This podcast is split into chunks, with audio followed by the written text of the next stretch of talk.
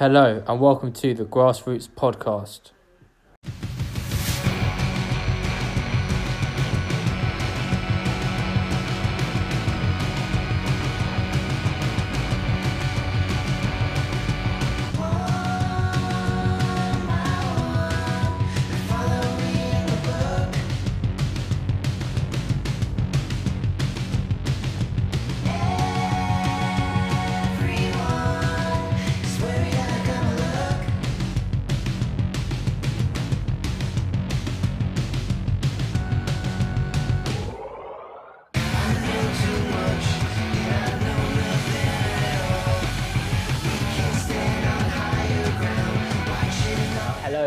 Welcome to the Grassroots Podcast with uh, your host, Joe Gomez. And today on the podcast, we have uh, Sharks professional rugby player, Cian Meaden, 200 plus points in 2019.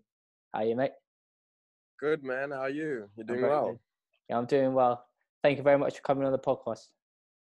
No man, it's a pleasure. It's uh, it's I think it's a good good time to speak. And I mean, if we can get some info out to some of the younger guys, it'll be amazing. Oh, yeah, that'll be good. Right, so so we get out of the way. If you want to talk about South Africa versus England 2019 World Cup, get out of the way Oof. before you rub it in.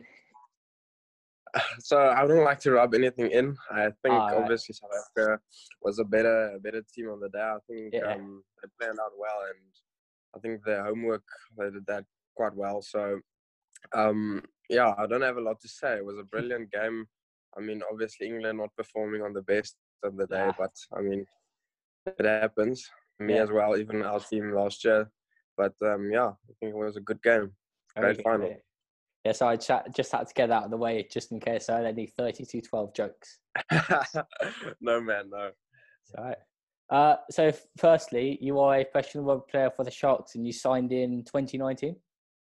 Uh, I did. So obviously, in I know in a bunch of different countries it works quite different. So in Yeah. South Africa, you you start off with your school rugby and it goes on, and um, then when you get to your matric year, your grade eleven year, which is your second to last year um, of school, then usually the the um, the guys will come. They'll come start and talk to you. Like let's for say, for example, the Sharks came to me when I was already in grade eleven they came and had a chat.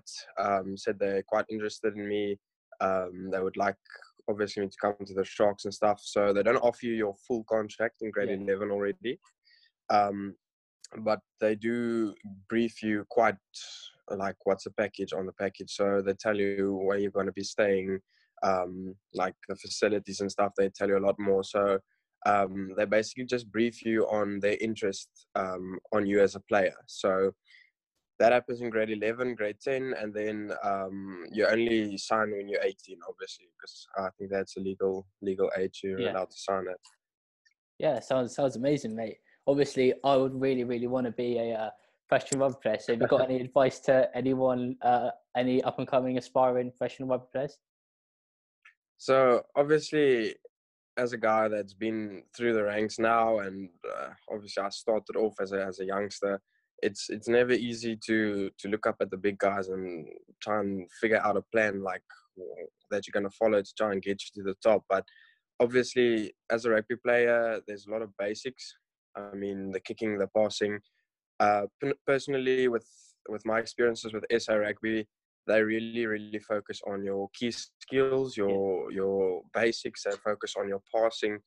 They rate you as a player not on the flair that you have or the Yeah. cool moves that you do they rate you on how strong is your pass how accurate is your pass how quick are you how quick are you from start like how explosive they test all the the basics so um i think a, big thing out there is obviously guys watching rugby and everything they they think that the flair and the sick moves and they think maybe like that's where the, what the scouts are looking for where it's really Yeah. not it's all about um all about the key skills and the basics so i think as a youngster trying to perfect your your skills will definitely put you far ahead of the rest because uh, I know um, there's a lot of guys at the moment just trying stuff. Obviously, I know touch rugby Yeah, has a big influence on on the big rugby, the the 15 man rugby, yeah, like the skills and the stepping. But I think just working working on your basics as a as a youngster, trying to perfect that will definitely put you far ahead. Yeah. So, are you using this lockdown to improve your uh, key skills? So so far, obviously, lockdown is difficult for all of us. Yeah. I know even South Africa, it's a bit different um, than maybe it'll be in UK, but lockdown, I, I see lockdown as a as a great opportunity to improve on your skills. Yeah. Um, still, not everyone has the resources. Not everyone has 50 meters of field to Yeah. to work with, but it's I think it's just about trying to do as much as possible. So trying to find a ball. If you have a ball, go out. If even if, if your target is a tree, I mean, Yeah, it sounds real stupid right now, but but it's it's it's it's realistic at the moment. And I think if you can go out and practice all your basics while you can now, when the season comes back, um, I think you'll be polished. So there's a lot of stuff that that that I'm trying to do at the moment that uh, can can improve my uh, basics. Yeah, sounds great, mate. So, are you practicing your dummies? Because I've seen a few videos of you dummying a few people. no, no, no, not really. I think uh, that's that's something that comes by time. I think comes with time and stuff. So it's not necessarily something that I practice, but um, yeah, every now and again I get the cheeky dummy out. and there's some outrageous offloads. Uh, the one where you're on the floor and you flick it up. Uh, Have you practiced that all at the Sharks or? No, I don't think there's any any any of those skills that really. Obviously, there's a, there are certain aspects of the game that you kind of practice. That's more obviously going towards uh, the cheeky side of of rugby, but not necessarily that. I think that just comes with time. Yeah, And um, I think space. yeah, right. man. So if you could, uh, if you could base uh, your rugby on a player, who would it be? For me, you you got a bit of Quade Cooper in you, so the the unpredictable stepping, the kicking. Who- Who would you base it on? So um, I'm not gonna copy you right now, but as a youngster, um, I really looked up to Quade. I Yeah. know it was still obviously in in the era of Dan Carter and Yeah. Handré Pollard moving into the scenes, but since day one, I was a Quade Cooper fan. Um, Yeah. Until I decided to rather stop following other big professional players and rather focusing on myself as a unit. Um, so it's also a big personal thing for me as I don't really believe in the whole idea of an idol uh, Yeah. of a hero. I really don't. Um, and I'm putting it out there because I try to work on myself to to be that idol, to be that hero for someone.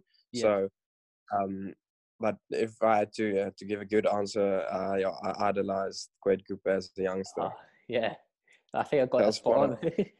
Yeah, spot on. um, so do you want to talk a bit uh, outside of rugby? That's right.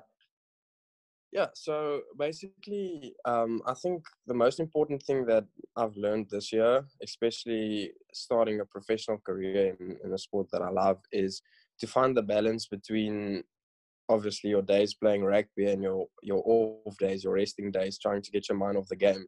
Yeah. Um, and I think that's also the biggest problem that I have at the moment is not finding that balance. So at the moment where um, we'd be training in the mornings, twice in the mornings and once in the afternoons, I still have a lot of off time, and I've been struggling to to enjoy myself off rugby or at the time when I'm not playing rugby at all because I'm so focused on what I need to do. I'm so focused on okay, I'm in the game now. I'm in the real field now. Yeah. I need to start performing. That I, I I'm just going to exhaust myself. Yeah. Um, so this is something that came from Coach Mike Vowels. That is my current coach Yeah. at the Sharks. Um, yeah. So basically, finding that balance, I think, is really important, and it's something that I've been struggling with. And hopefully, the rest of guys who go through to to play professional don't struggle with that. But I've been working on it, and um, yeah, I've I've had a lot of talents as a youngster. Um, I started off with designing, um, so I'm actually a lot uh, like I've got a lot of, of of skills on the computer as well. Really? I like designing, so there's a lot of digital design that I do. Like doing logo de- design and creation. I like the social media a lot. That's another passion of mine. And um, yeah, I also play a lot of games. Um, I guess who who doesn't? There's Yeah. a lot of games that I play. PS4, Um, Xbox. Yeah, no, I'm on PC, so so the PC, oh. desktop, so Steam games is up there. But um, I think just using all all these things just to keep me busy is also it's a it's a good good thing for me to get my mind off rugby. Yeah. So uh, so regarding distractions, so obviously if you focus on too much on the rugby, you might tire yourself out. Uh, yeah. So you said you mentioned PS, PC and designing is one of your distract, distraction techniques, but what I want to try and find out is what is your biggest achievement outside of rugby? I think obviously, I mean, it's not necessarily outside rugby. I think Yeah. just um so with with all the the rugby stuff that happened already, there's a lot of people that's been contacting me to to ask for help, to ask for motivation. Yeah. Maybe people that's gone through shoulder operations, knee operations, and stuff like that that really struggles at the moment. And I had the same same issue. I had a shoulder op in 2017, and that was a big setback for me, especially on my defense. And I know what it feels like mentally and emotionally to get back to the to the place where you were. And just knowing there's a bunch of people contacting me now and messaging me saying that I've truly helped them, truly motivated them to to keep on pursuing their career in professional rugby or just getting getting to professional rugby or just school rugby in general. I think that's a big thing for me, um, and I really do see that as an achievement. It's obviously not. I've been top ten academics for Yeah. three years or something like that, but I think being able to to make a difference in someone's life is a lot bigger than than being on the top ten for academics. I, so uh, I, I'd say mm, being able to to help a lot of people would be one of my biggest achievements. Oh, that's amazing. Sounds really, really good, mate. Uh, so obviously you're a kicker for the Sharks Yeah. and Paarl High. Uh, just explain how um, what is your range at the moment? So I've obviously done a lot of kicking practice. Yeah. Probably kicked thousands of thousands of thousands of balls, as many players had. But at the moment, on tape, on in a real life game, it was probably against Paul Roos. It was a 54 meter kick, um, a penalty from 54 meters out. Um, but I have slotted kicks further than that, 60 and 63 meters out in practice so far. So That's ridiculous, I know, I know I've got that range, but I still need to show that on Yeah. camera. How many um so how many attempts do you have like each training session? So for me, I practice at least 30 and then I think once I get to 30 I get a bit tired. Do you do the same or do you do longer? So obviously, when you start with your kicking and stuff, I, I tend to, to to do a whole routine uh, when I'm obviously training my kicking. Um, so usually it's between 100 and 150 every time I kick. When I was a bit younger, when I was still developing and doing my kicking, I had lots of time to to go do kicking practice. And my dad and myself, we both went out on Sundays usually Yeah. um, sometimes even Fridays, whenever we get time in the week to go kick. So it was almost three, four, five times a week that I went kicking. Um, and slowly but surely, as time passed, um, my training days went bit down. So obviously, Yeah. from going four, five days, maybe went to two, three a week, and now only one, two times a week. But it's not because I'm saying you don't need all that practice. It's all the fundamentals and stuff is already placed right now. It's the basis is the basis is there. It's been set, and kicking is something that obviously you can compare to your muscle memory. Yeah. Um, obviously, as you know, it's it's something that you, that's in the back of your head. So instead of going out and doing kicking every single day, um, as an older individual, that's just gonna burn you. It's gonna Yeah. exhaust you, and you're just gonna yeah, you're gonna burn out. Um, obviously, combining that with all the normal training and stuff, it's also it's insane. So Yeah. I think if you if you uh, I'm not sure how the grading system there works, but from grade one till grade seven, when you're still doing your primary school rugby, Yeah. I would advise you to kick at least two, three times a week. If you Yeah. want to get it to the top, two, three times I think would be perfect. But once you get a bit older, you can tone down on on on the amounts of kicking you're doing per week. Um, I personally only kick once or twice. Yeah. I do only like one or two sessions a week now because it's already in my head. I've been kicking for a long time, and obviously, as as time progresses, you're gonna start building the muscle memory, and you won't be, yeah, needing to kick so much. Yeah. So, um, yeah, just to answer your your question, it's once or twice a week at the moment. um, and being more specific i try and do at least 100 to 150 um, kicks per session Yeah, so it's quite good So do you practice along the 22 or when you practice, do you practice the harder kicks? Um, yeah, so I try and well, I believe actually that if you if you're gonna go into a session, you need to make it as game related as possible. Yeah. So I would start off with obviously a bunch of stretches. Yeah. After the stretches, I'd go to the 22 in the middle of the poles, place at least 30 kicks, 40 kicks, just to get my strike ready. Um, Yeah. And I also won't do my full run up. Uh, my full run up is about four to five steps, where I'd rather just do three steps, um, Yeah. just to focus um, on kicking out of my hips and just getting my strike through, getting loose and everything.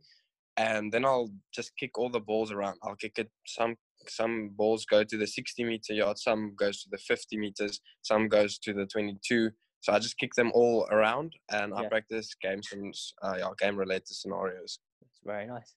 Uh, do you think uh, do you think uh, the type of boots you wear will affect your kicking? I do. Uh, I really do. So obviously, as everyone knows, Adidas they have the control on Yeah. most of their series of boots, which obviously offers a little bit more grip. I really do feel it makes a little bit of difference. Um, and for some reason, I don't know why, but the series of shoes that, or the collections that they release every year, it doesn't feel the same to me. Although, although it's the same name and everything, it doesn't feel the same. Yeah. Um, so I do feel that your boot does make a difference, and I can even relate to some different sports. So usually, um, let's take squash for example. If you play Yeah. squash, then as as a youngster, when I started off, my dad told me it's not going to be your racket that makes a difference. It's going to be you as a player. Yeah. And although I wanted a new racket and I really I enjoyed the squash, I, Yeah. I when I when I got my new racket, I really yeah, it got into me. I knew that the racket was making a difference. Although it's not necessarily the racket, it might Yeah. just be the motivation you get from having the new racket. So um I really do believe it the, the shoe does matter and um especially Adidas grip. Um I've been using it all my my rugby Ah, career so far yeah. since it came out. So yes, I do believe it does. Yeah, it's I was about to ask you Nike or Adidas. No, I'm an Adidas fan. Really? well, that's the thing. Like, so for me, because the Adidas boots are, so I got quite wide feet. So if I use the Adidas, I have to use the forward ones. So next year, I'm going to make the switch back to Nike. And yeah. I think, um, you know, the grip on the on the side of the foot of the Nike shoes. Would you advise any young kickers to start kicking in them, or start with the start with the boot they already own? Yeah, I think I think just getting the fundamentals right at the beginning is more important than the outcome of your kick. Yeah. Um, So lately, I've started a bunch of kicking workshops, and I've been doing training at some schools for some of the younger guys. Um, so at the moment, I'm doing Westville Boys High's kicking in in Durban. Um, I'm running all the kicking right through from grade grade eight right through till matric. So if that, I think that can be a big, big, big thing that they need to understand is like don't focus on the outcome of your kick, and that's a big thing that I tell a lot of them is you shouldn't focus on where the ball goes. Yeah. Let's try and get the fundament the fundamentals and stuff right here whilst you're doing your kicking. Um, don't even look where the ball goes. Let's let's get the process right. Let's get everything right first, and then we'll, yeah, then then we'll focus where the ball goes. Because if you do everything right here at the tee, the ball's gonna go where you want it to.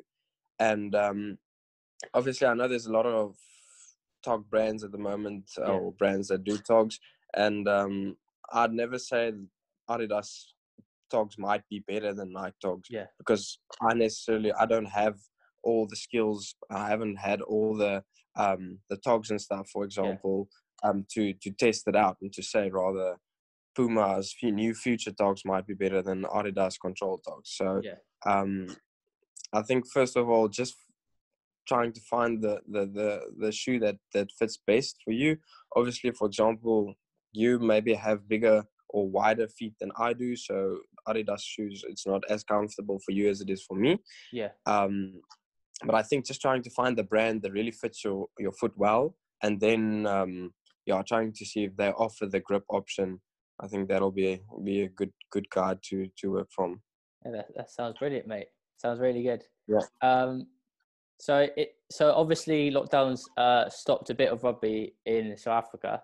Ha- Have you have you got any plans? So obviously you're what what age group are you? So are you playing like under 18s or So at the moment in South Africa, they cut a lot of age group rugby Okay. um, because of financial issues and stuff. So they stopped um, our under uh, 19 tournament. Yeah. So let's say you finish with matric now, you're done with school, you finished up, and um, you need to obviously continue rugby, and you sign at a club, a Yeah. professional club, like the Sharks, like the Stormers, and the Bulls, and so on. Um, if you go on and work yourself through the ranks, you in the past you'd need to go through under 19, then under 20, and then under 21, Yeah. and then you're only allowed to play the bigger ranks, the Super Sport Challenge or the Super Super Rugby, yeah um, or the Currie Cup. So that's how it used to work. Where at the moment we don't have under 19, and we also don't have under 20 we only have open league which is basically all ages. That is super sport challenge. Yeah. um we have under 21 where that is a Currie Cup so it's under 21 Currie Cup. Um and then we've got super rugby. So there's basically only three leagues if i can call it that Yeah. that you can play in. Um and at the moment um i'm playing in the super sport challenge squad. Um so it's yeah, it's only Super Rugby and Super Sport Challenge at the moment. That's the only two teams that there are. Um, so yeah, that's just to give a quick brief on that. yeah it's brilliant. So I'm in the Super Sport Challenge. Any chance we'll see you playing in Super Rugby soon? I hope so. Obviously, there's a lot of stuff I, I still need to learn. Or although there's a lot of people that might say Super Rugby, you need to play Super Rugby now. Yeah. I think as a as a player and getting into the system now, you really you really get to know the the rest of the players and you really get to know the coaches and there's there's a lot of stuff in the system that you still need to understand and it it's different from all other like unions. So for example at the Sharks you you'll be able to to do these things like the gameplay is obviously a bit different at the Sharks than it is at the Bulls or the Stormers or whatever. Yeah. But I think there's there's a big learning curve going from primary school rugby to high school rugby, Yeah. as well as going from high school rugby to junior professional rugby, and also going from junior professional rugby to super rugby or pro rugby. Yeah. Um, so I hope so. I really do. But I, at the same time, know there's still a lot, a lot, a lot of stuff that I need to learn. Yeah. Um, bunch of learning curves I need to go through and learning blocks. But I've been able to do that. So um, yeah, I will continue to do that. So hopefully, keeping Brilliant. my fingers crossed. Do you get nervous before games? I do. Um, obviously, some games a bit more than than others. So Yeah. um, uh, if I know it's going to be a big derby, obviously the stress and stuff it's getting up there. But at the end of the day, I always find a way just to get rid of it. And either either way, if I do or don't, if I Yeah. don't, I try and see it as a positive. I try and see it as as a pro. I try to use that to start off my game. I mean, obviously, as as a flyer of being able to start off a game doing with the kickoffs and stuff, Yeah. it really does help. And I always something that I always tell myself is that that first tackle, once you do your first tackle, all the stress is gone. So you can hype yourself up before the game. You can listen to rock, you can listen to whatever you want. But as soon as you make that first hit, it's just another game of rugby. So there's actually no need to yeah, worry about that. Yeah. So for me, how I cut my nerves is so just before the game because I like walking. So I live near my rugby club and I like walking to it. So I do. I listen to like types of music and stuff. Is that um, Yeah. is that what you do? Do you listen to music going in into the ground? Definitely. Ah, I'm someone I really enjoy the music. Um, I really do. And before a game, I don't really believe in all the pre-game meditating and all the pre-game. and I'm not. I'm not into that. Um, I do enjoy being with with my pals before the game. I do enjoy listening to music. um, but there's not a certain routine that I follow before the game. So, um, if I can just like explain what usually happens on a game day for us. So in South Africa, or I don't even know, if, um, obviously it's not happening at all the schools, but at the school I was privileged to go to at Paarl Boys, we have a whole program each morning that we follow before the game. So um, if let's say for example if you're not playing an away game like that's quite far away and it's rather close then we all have breakfast at our school's hostels in the morning. Then we maybe all meet at eight or whatever. We'll have a nice breakfast there. From there on whoever has like cars and stuff they can all like lift their friends yeah. over to the obviously the field where we're playing at. Um, we listen to music. We have a chat. We have a laugh. Um, some days we maybe we go to like a coffee shop. All of us we go to one of our sponsors vida cafe um, we go to their their shop and the coaches they get us all a coffee. We all just have a coffee together have a chat. Um, so there's not necessarily the part where we get to the game we all stressed up no one knows that they need to do what they need to do. So everyone does what they want to but i think having the opportunities in the mornings to to have a coffee with your your your pal before playing a huge game i think that really does make a difference in their performance and i really that's something that that i'll never forget those are memories. Yeah, yeah so speaking of Paarl High has that changed you not only as a rugby player but as a person as well? Definitely so at at my school obviously we've got a lot of traditions there's a lot of things that that they try and incorporate in us as human beings and being a gentleman is our vision. Yeah. That is the school's vision. It has been the vision for almost 150 years now and although i still believe that you can take a horse to the river obviously but you can't make it drink. Um, yeah. i do believe in that concept and there's also a lot of guys obviously going through Paarl Boys High um, finishing school there, and they might not be the gentleman the school hoped they would have been. Yeah. Um, but I think the difference that the school makes and the amount of people that change uh, because of the actions and stuff of the school, really, it's it's immaculate, and um, I really do believe that it made a massive difference in the person that I am today, and um, yeah, it was a privilege going there. Brilliant. Um, do you go gym a lot? uh, during the during game week or preparing for rugby? So I enjoy the gym. Um, I really do. It's, it's, also one of the ways that I get um, rid of some of my anger, my built yeah. up stress and stuff. So um, I think the seed of my success is actually the anger that I turn into the training. So maybe it's not going well today um, at home, or yeah. maybe it's you've got girlfriend problems, or maybe this or that or whatever. The first thing that I turn to is exercising and training because yeah. it's a way, a way that opens up for me to get rid of all the anger and all the stress and stuff. So um, I think that is a big part of my life, and that's the thing that really made me who I am today as well.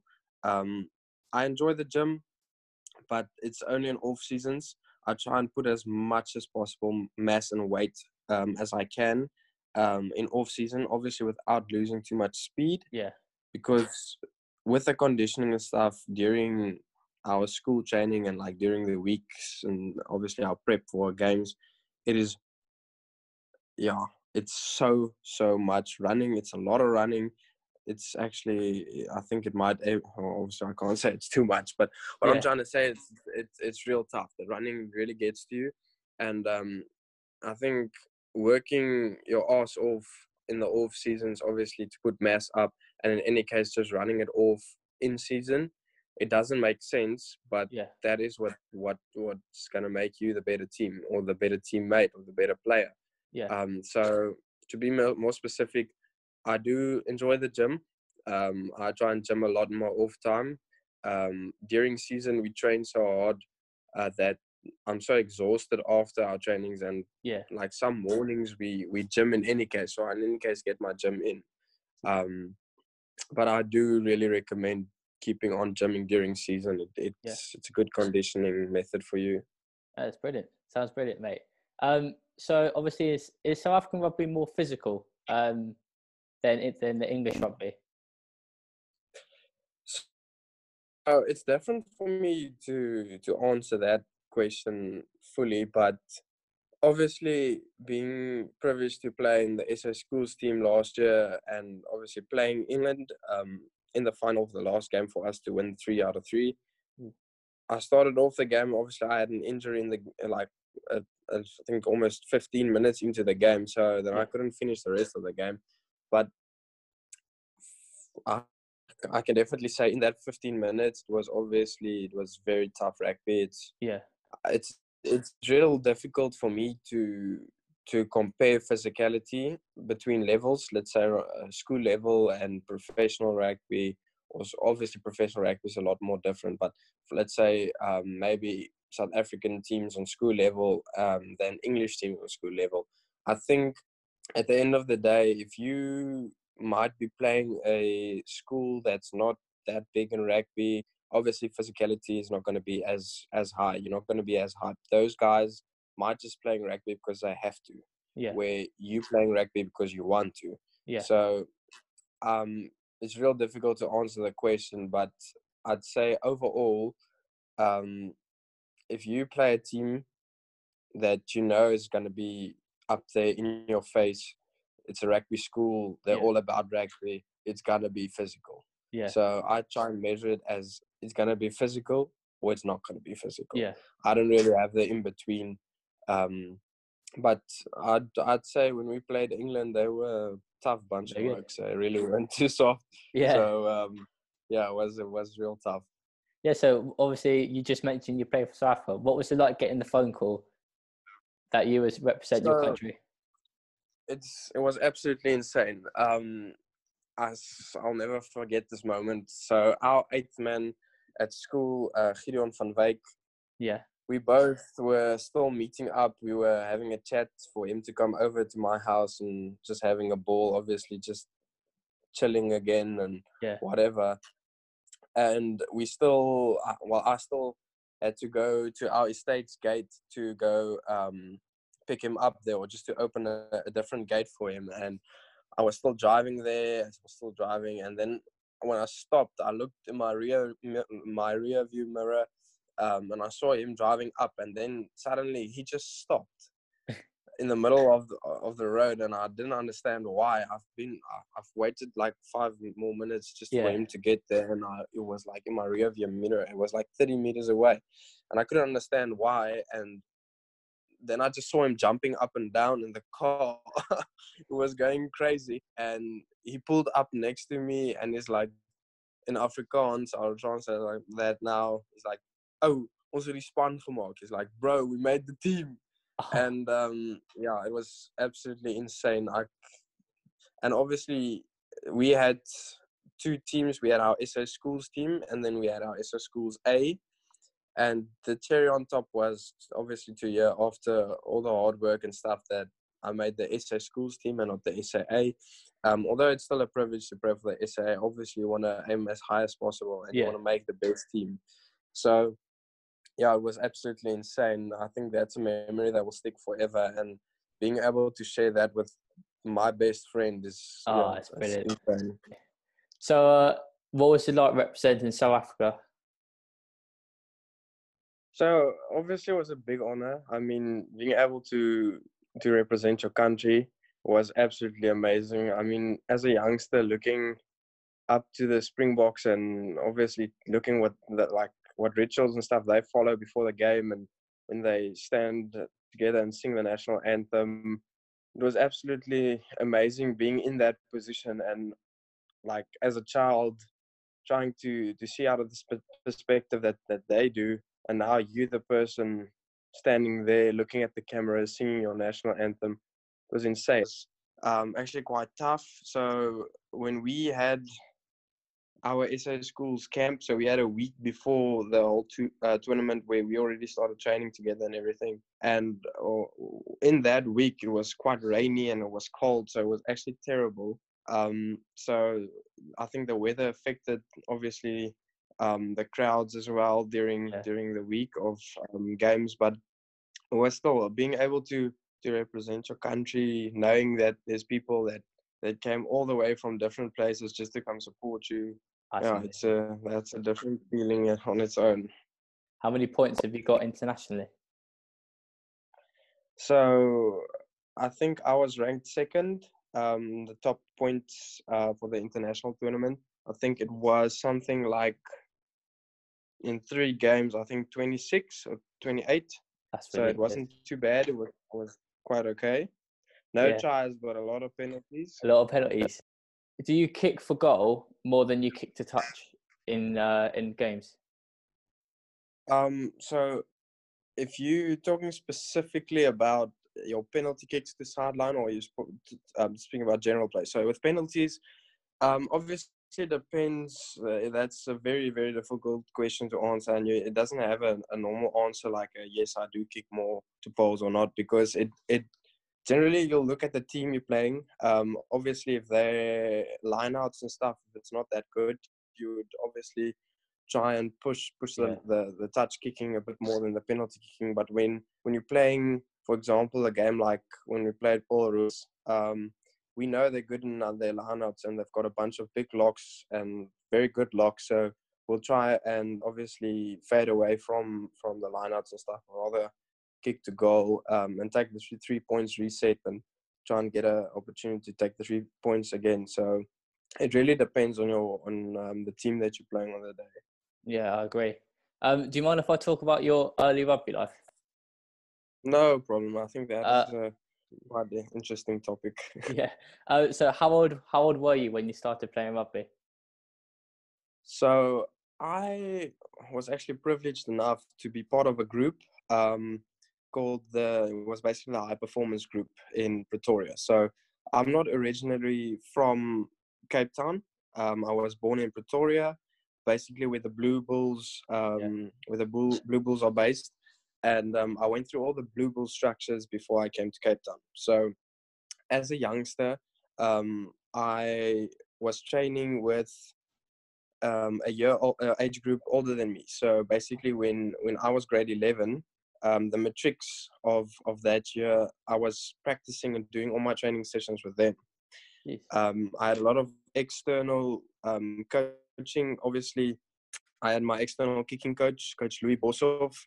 Um, yeah, credits to him for for all the kicking because that's where it all started. Yeah. Um, that is uh, where the kicking was. I had Coach Werner de Beer. Um, he's from the Blue Bulls um, Rugby Union, and he did all my high performance as a youngster. And um, like I said, I was doing all my training sessions with a, a age group older than me. So I think that's really where where um, maybe I, some some of my skills and stuff obviously evolved a lot better than some different guys because of the the, the fact that I'm obviously playing against bigger guys, Yeah. better skills, quicker because they're a year older than me. So that was basically most of my junior days. Um, I think a lot, uh, obviously not a lot of people think about this, but I used to play a lot of touch rugby with Yeah. um, guys a lot older than me. Um, basically, when when I was eight, nine, ten years old, I was playing touch rugby with people in in our park that is 15, 16, 17, 18 years already. So so we've we've been playing playing touches for for a very long time, and I think that already uh, well, also really played a big part in in my development of my skills. Yeah, man. Sounds great. So you, you said you trained with uh, the uh, the year above. How how did you Yeah. find it adapting to the physicality? So I think obviously I'm not sure how it is in England, but in South Africa you only start playing tackle rugby when you in grade four. So um, grade one, two, and three you only play rip rugby. Um, Yeah. The rugby where you need to obviously rip the the, the tags off off the belt. Um, so we you play that until grade three, and then in grade four you start doing tackling. Um, and I think obviously as a youngster being put into the system now, knowing that rugby is actually about tackling and everything, um, the contact, I didn't really like it didn't sink in that the guys are actually bigger than they're supposed to be and they're actually quicker than they're supposed to be. That ah, basically I think that that was a new norm for me. Yeah. Um, the speed and the size and the physicality that became my my average, if I can call it that. Yeah. And um, yeah, I think I, it was quite quite easy to adapt because that was my my like vision of rugby. That was my idea of rugby. Yeah, that sounds brilliant, mate. Uh, so for me, I think it's quite important to have a, a good relationship with your teammates and spend time with them outside of rugby. So do you have a good relationship with your teammates and do you spend time with out with them outside of rugby? Yeah, I think obviously if you team, I think the the synergy is a very important part, and um, being able to to trust your teammates is even a bigger part. Now, um, I'm not going to be here on this this podcast trying to tell everyone, listen, you need to be best friends with every single team Yeah. player, um, because that's impossible. Um, I can tell you that straight.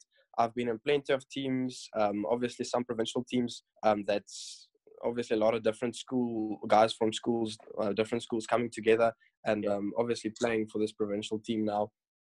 But there's always going to be that one guy that you just maybe don't like as much as as the rest, or maybe you think this guy is really snotty, or maybe he maybe plays his own game. He's an individual player, Yeah. and at the end of the day, you have bad feelings towards him. But I think rather than trying to be friends with everyone and trying to have a good bond with each, each other, if it's possible, by all means do that. But I guarantee you, 99% of the time, it's not going to be like that. So I think just accepting the fact that it's not necessarily to say that you have to have a great bond with them. You just need to respect each other, and I think the respect is a big part um, of uh, yeah the final team success. Yeah, yeah. So do you think if you respect uh, one another as teammates, your team chemistry will be better? Definitely, I think um, there's a lot of different personalities in a team, and obviously there's stereotypes um, as well. But um, everyone playing in that team, they've got their own personalities, and I think the teams that really stand out like head and shoulders above the rest are the teams that really respect each other. There's there's the fact that they know this guy might might have this background, that guy might have a different background. This guy might have struggled as a as a junior, but you know what? Look where he is now. I really don't like you, but let's just put that aside when you step on the field or on the training field. Let's just yeah, let's just hide that and do the best we can. Yeah, man, that sounds great. Um, so what would you do if you weren't playing rugby?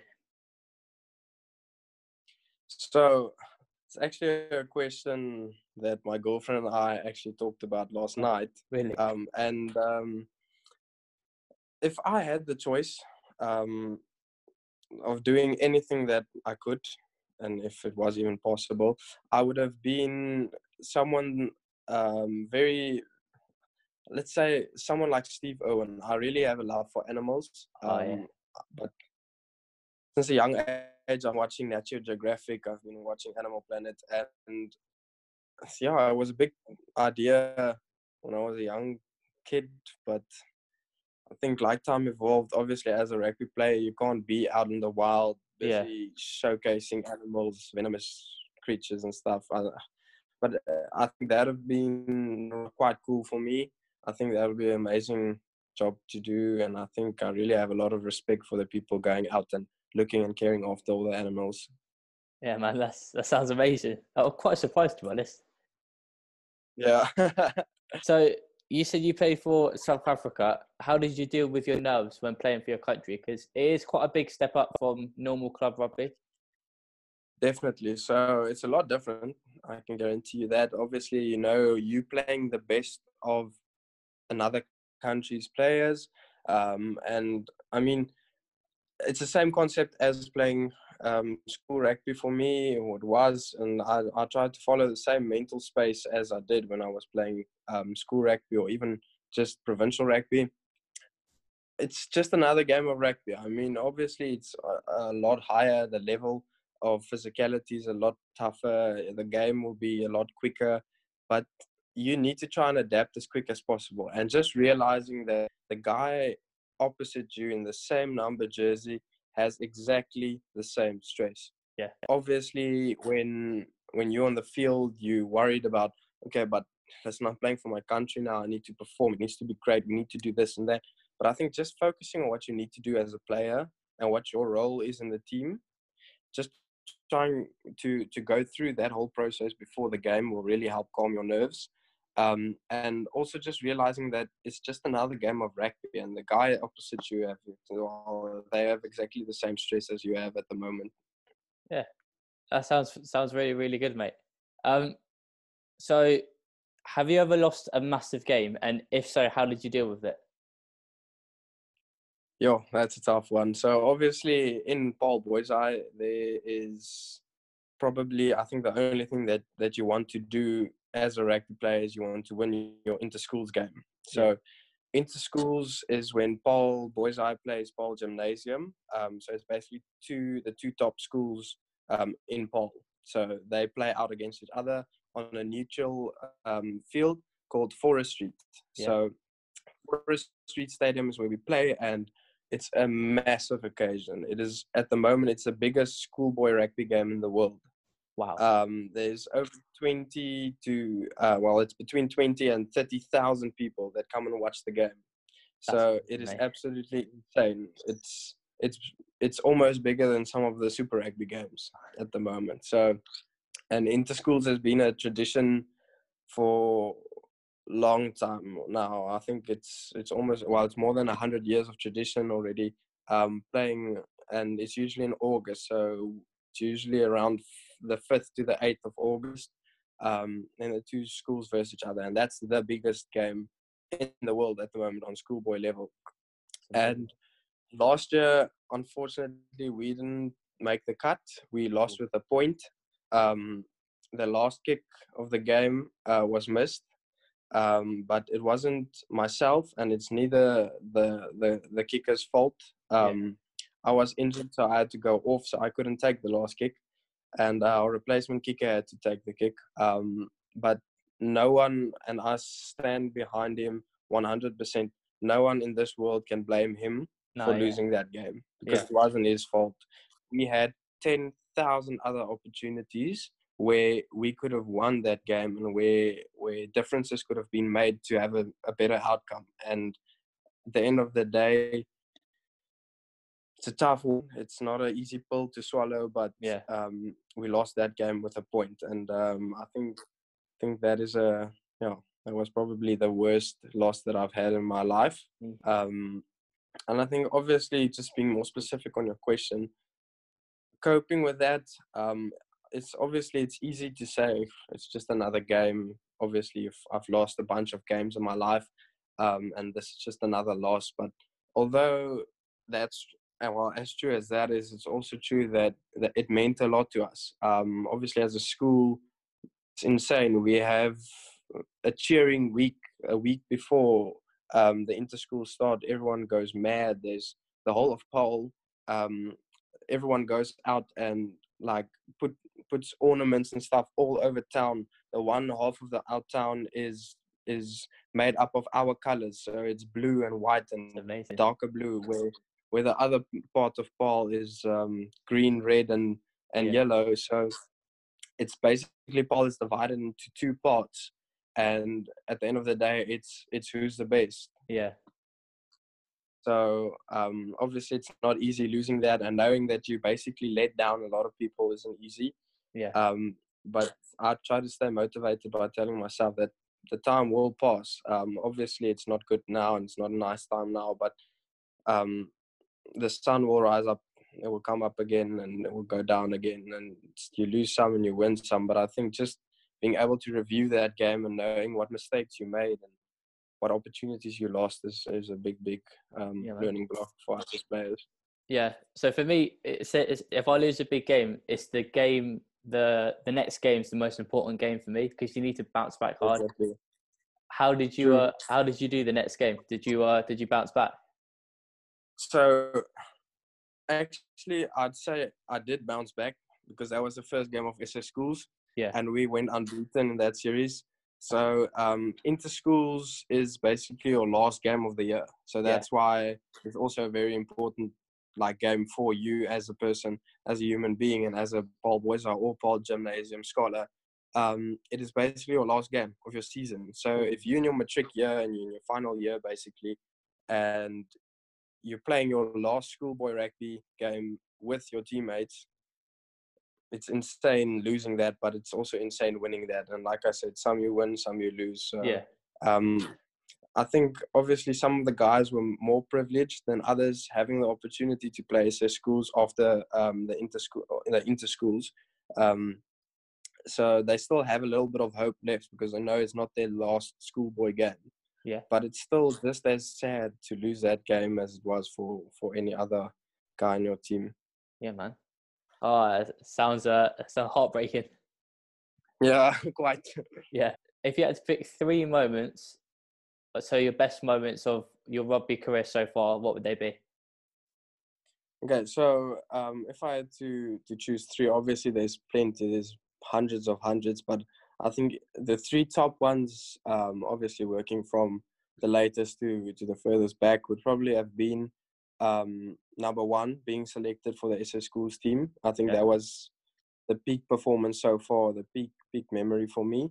Um, obviously, getting that final recognition, the final, being able to be pa- part of the final squad of of players of South Africa schools was insane. So that's definitely number one. Um, number two would have been uh, my first inter schools for Paarl High.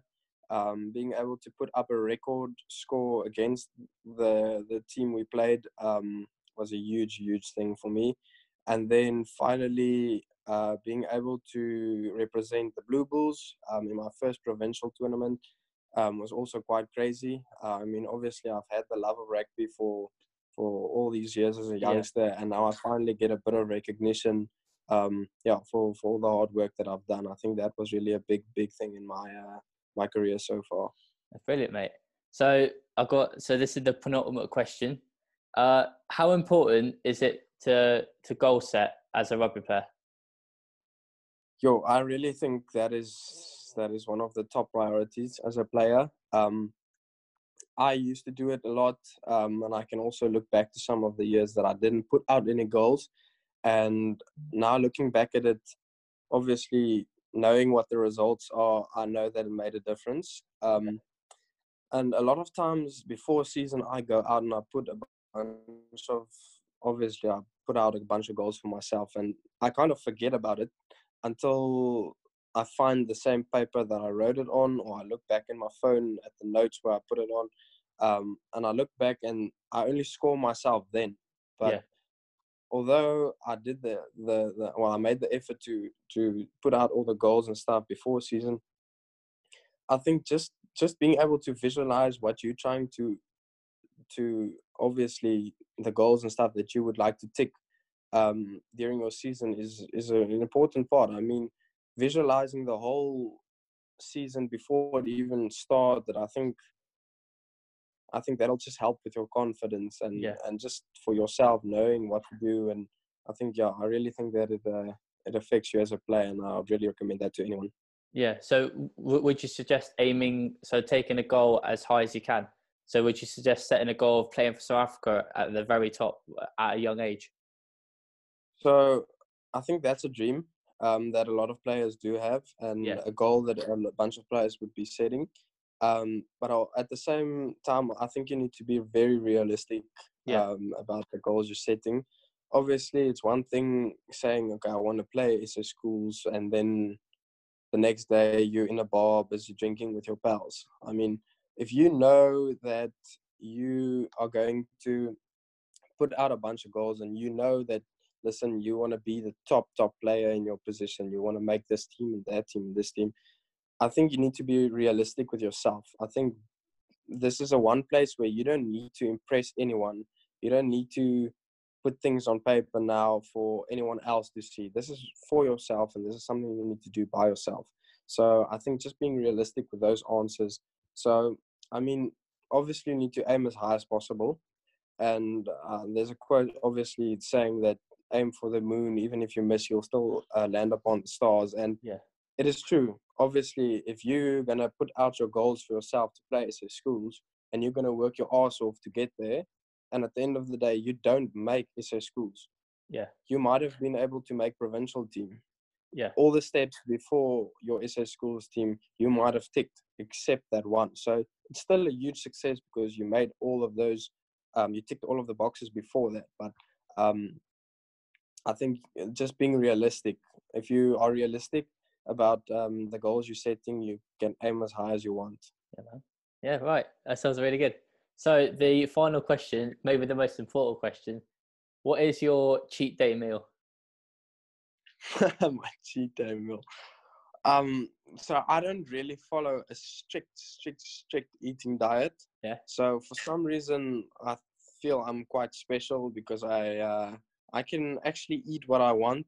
Yeah. Um, I, not that I do. Um, I try and eat as healthy as possible, and the meals that I have at home is quite quite balanced.